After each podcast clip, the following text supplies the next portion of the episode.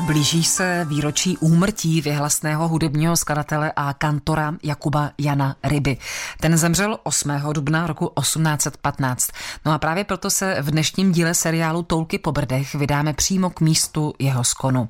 Na lehký život skladatele, eh, okolnosti a místo jeho smrti přiblíží tajemnice společnosti Jakuba Jana Ryby, paní Ivana Hojerová.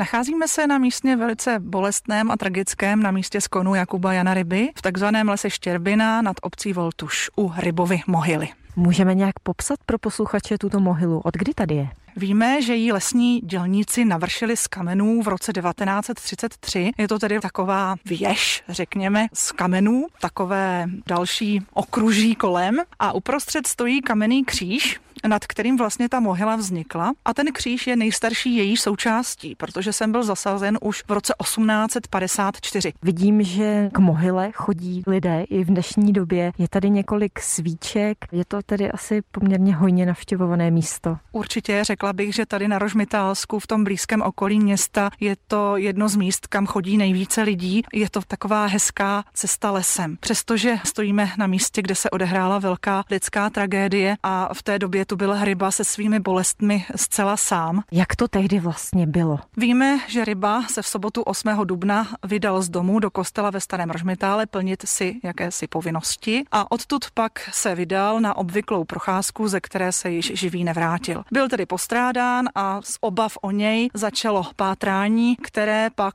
přešlo až do takových rozměrů celoměstských, kdy celé město se vypravilo rybu hledat a tady na tom místě byl nalezen až třetí den po své smrti. Co se tady konkrétně odehrálo, nevíme, protože tomu nebyl nikdo přítomen. Jakubian Ryba si vzal život ve svých 49 letech a to poměrně drastickým způsobem. Prořízl si totiž břitvou hrdlo. Po té smrti nesmírně toužil, hledal v ní vysvobození ze svého těžkého osudu.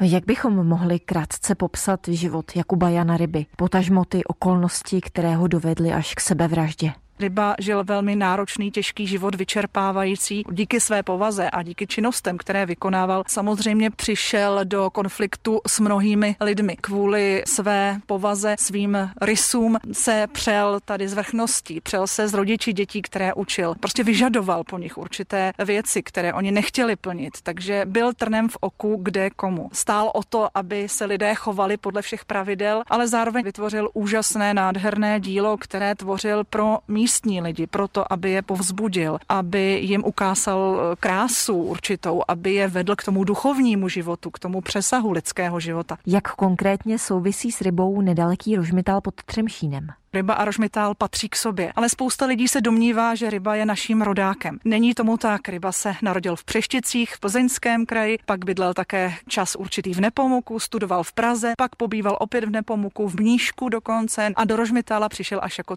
23 letý. Místo, které je s rybou asi nejútlej spojeno, je farní kostel povýšení svatého kříže, kde působil ryba jako regent chory, tedy ředitel kůru, hrál na varhany a zároveň je tam také na hřbitově pohřben. Měl ryba tady v Brdech nebo na Podbrdsku nějaké oblíbené místo? Ryba měl tady to okolí rád a rozhodně se na procházky vydával. Sám napsal báseň Třemšín a to v německém jazyce. Takže myslím si, že choval tento kopec brdský ve svém srdci. Říká Ivana Hojerová, tajemnice společnosti Jakuba Jana Ryby. Kateřina Dobrovolná, Český rozhlas.